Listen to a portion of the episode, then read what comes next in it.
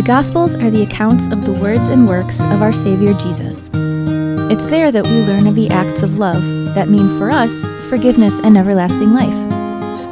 Join us to study one of these Gospels, the book of Matthew. Read a chapter and then listen in as our pastors from Grace discuss the marvel of God's words to us. We hope that you listen to Jesus' words and that with us you grow. Here's another discussion on a chapter from the book of Matthew. Hello, faithful listeners of Most Certainly True podcast. We're so glad to have you back. I'm glad to be here for another episode in our Book of Matthew series.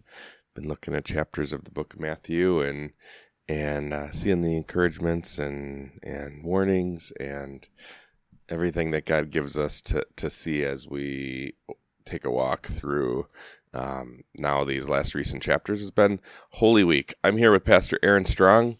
How are you today? I'm Pastor Strong? wonderful. Hello, everyone listening to our podcast. Great to have you with us. Yes. So we're in chapter 23. We've been uh, in Holy Week the last couple of chapters. We're here on Tuesday of Holy Week. Um, if you talk to Pastor Hebner, he'll tell you Busy Tuesday. That's his name for it. And What about Teaching Tuesday? I tried that and he didn't take it. You didn't like that one? That's interesting. I feel like He one, didn't not like it. It was just not Busy Tuesday. It wasn't So- busy, too. but you know, Teaching Tuesday has the alliteration first of all, which is And, uh, normally his thing. right? Which is his thing. So I'm a little surprised by that. And uh, also, just I mean, that's what we have Jesus doing is just teaching, teaching, teaching, teaching. You have a lot of the par- a lot of parables. It's just a lot of teaching moments, um, all that kind of stuff. So I'm gonna go with Teaching Tuesday. All right. That sounds good. I like it.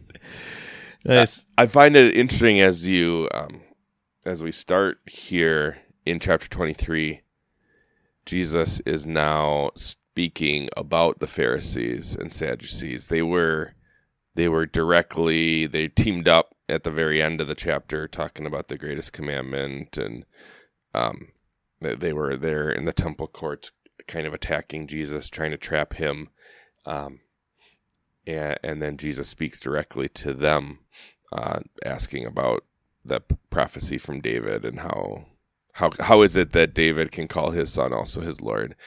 Um, but now he talks about the hypocrisy. He addresses the disciples and the crowds, and, talks about the hypocrisy that's being shown in the attitudes and in the lives of of these Pharisees.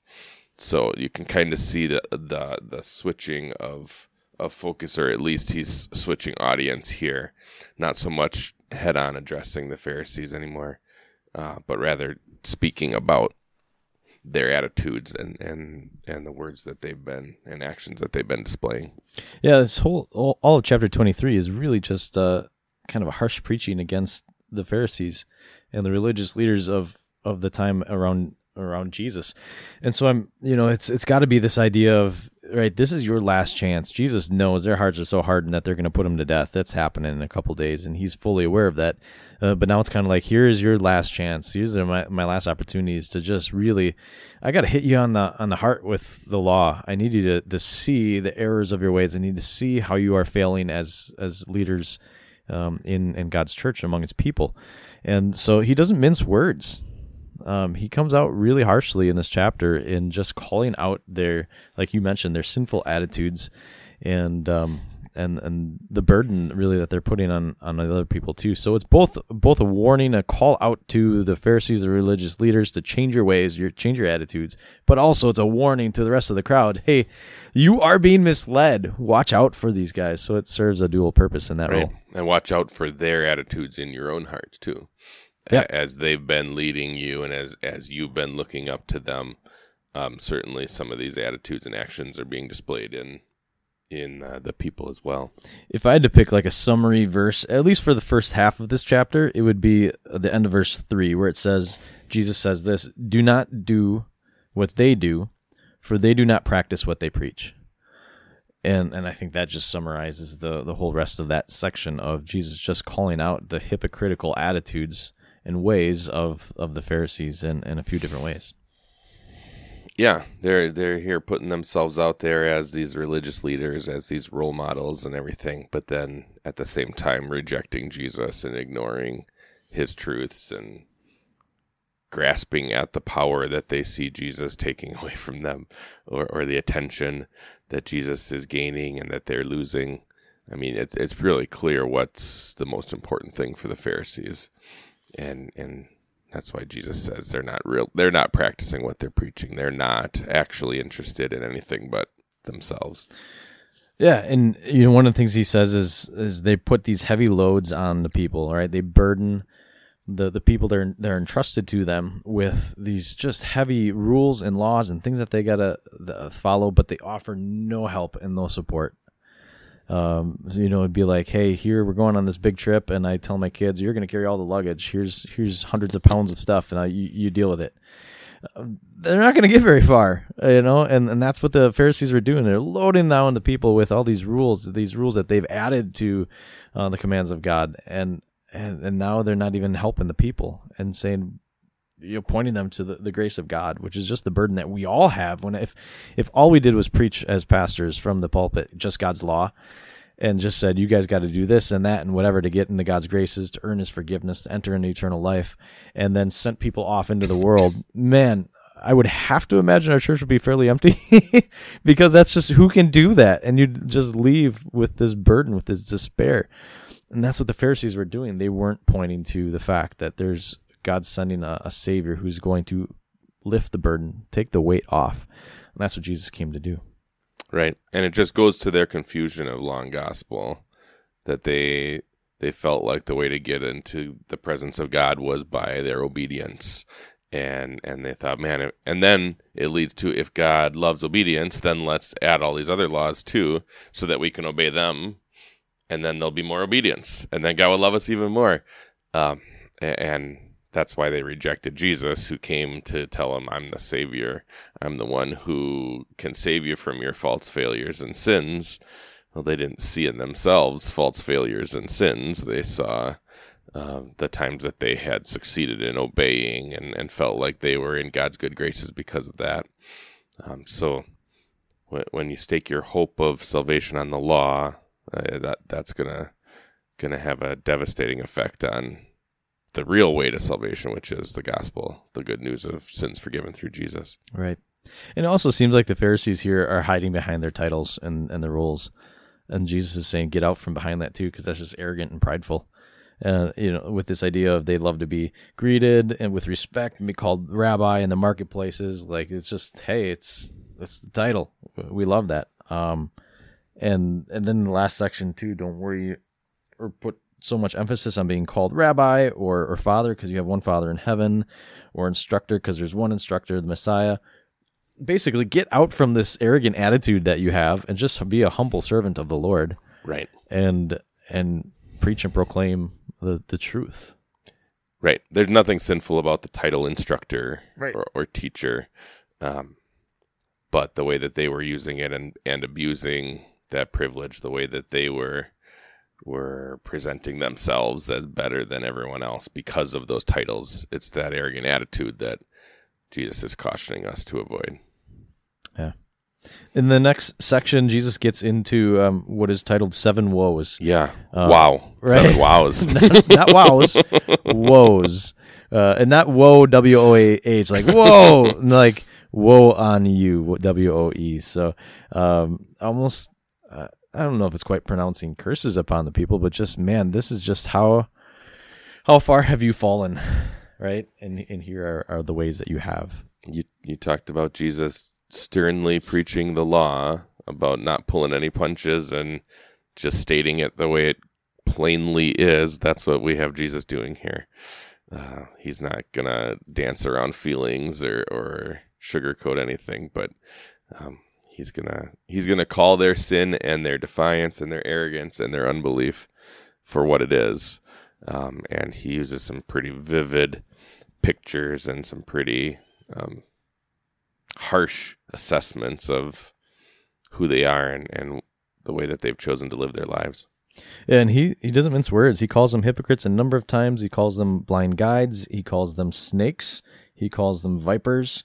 I mean, I don't know that I've been called a snake or a viper. I don't know that I would want to be. But I mean, it just shows like the deceptive, deadly way that they are you Right. know, misleading people. The whitewashed tomb. Yep. That's always a vivid one that sticks in my memory. You look clean and nice on the outside, but inside you're full of death. Right. Inside it's nothing but decay and rot. Wow. How much do we want to get into each of the woes? I don't know if uh, I walk think- through them or I think we can entrust that they've been read walk through those. and, and we don't need to. Yeah, it's just it's just all of 'em. interesting. Jesus just he calls them out. He lays it all out. Whether it's uh, whether it's you know they're they're good at evangelizing and getting people in their church, and then but then making them you know a believer.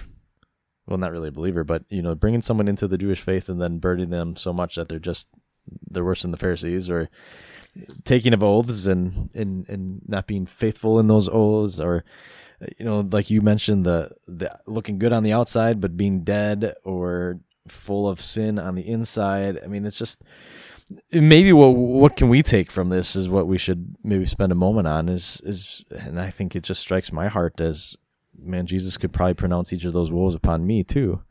And and how often don't maybe I get wrapped up in a prideful arrogant attitude or try to put on a good face on the outside when I know what my thoughts are on the inside.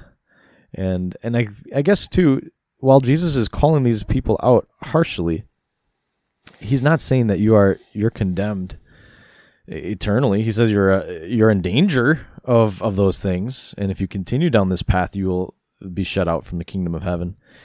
But he's the goal is whenever I am struck by these things is to the point or to be led back to the cross where I see Jesus paying for the the woeful sinner that I am here and, and giving me forgiveness in life. And so it's these are good reminders, whether it's uh, as as spiritual leaders like we are, excuse me, spiritual leaders as we are, and, and not to fall into these th- same things that Pharisees were, or as as God's people, just not to fall into these things either. Um, I think those are all important lessons for us to take to heart. Yeah. It strikes me that verses 11 and 12, even though that is the section before, um, it just repeats um, several chapters in a row. We've had this this same attitude: the first shall be last, and the last shall be first. Um, the greatest among you will be your servant, is verse 11, and then 12. For those who exalt themselves will be humbled, and those who humble themselves will be exalted. Um, clearly, Jesus is is putting his finger on that pressure point that it's the arrogance and pride uh, of these Pharisees that is going to cost them everything. It's their insistence on being first that's going to make them last eternally and spiritually. Um, and it's it's really their their that same sinful arrogance that's causing them to be described the way that he does in Yeah. all of these woes uh, because they're not willing to humble themselves and and listen to Jesus. They're not willing to let God and His Word speak, but rather they've got their own ways and they've got their own intentions and they've got their own goals that aren't in line or in harmony with what Jesus wants to accomplish for them. Um, and so I think that this this call to a humble repentance, this call to uh, emptying ourselves and allowing Jesus to fill us with His forgiveness and with His life, um, is a take home from this point as well, or Well- from this chapter as well. Yeah, and I appreciate you sharing that because I, I I'm just speculating. It just kind of hit me now as we're we're talking about this. I I just wonder if if Jesus is, isn't pinpointing like the the foundation of the sinful nature. You know, the idea that we want to put ourselves above others, above God, and man, that just makes me think all the way back to the Garden of Eden with with Satan's temptation. It was to Eve, well, you who's God to tell you what you are to do? You could be just as smart as God Right. right? And and isn't that then the the foundation of the sinful nature is this arrogant prideful attitude that thinks only about myself and i can be and am better than god or other people in my life? And that's really where sin comes from when i think i know better than god and so i'm not going to obey his commands or i'm going to live life my way. Right Yeah. prideful arrogance or i don't want to miss or i'm going to mistreat people because it's all about me. And i want to be satisfied and i want my desires to be fulfilled and i want and i want and i don't care about you. And so i'm going to hurt and i'm going to steal and i'm going to lie and whatever else. So uh, that's just really interesting because you're right he does hit on and repeats that phrase of the first will be last and last will be first a number of times in these chapters and and uh, i just wonder if if jesus is really hitting home on the one of the roots of our our sinful nature Yeah, for sure he is. I mean, look at how many times he uses the Pharisee as the the poster child for pride.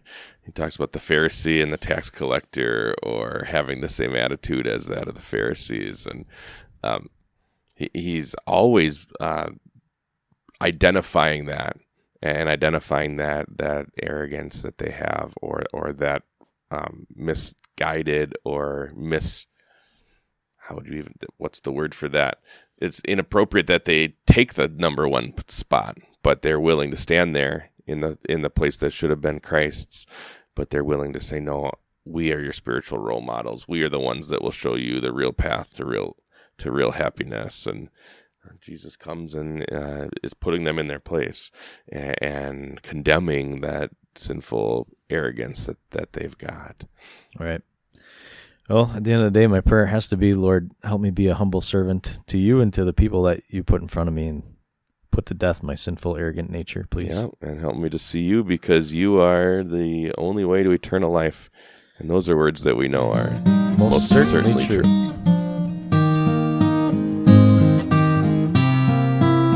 Thanks for joining us in our effort to read and grow through the Gospel of Matthew. We'd love to share more Jesus with you.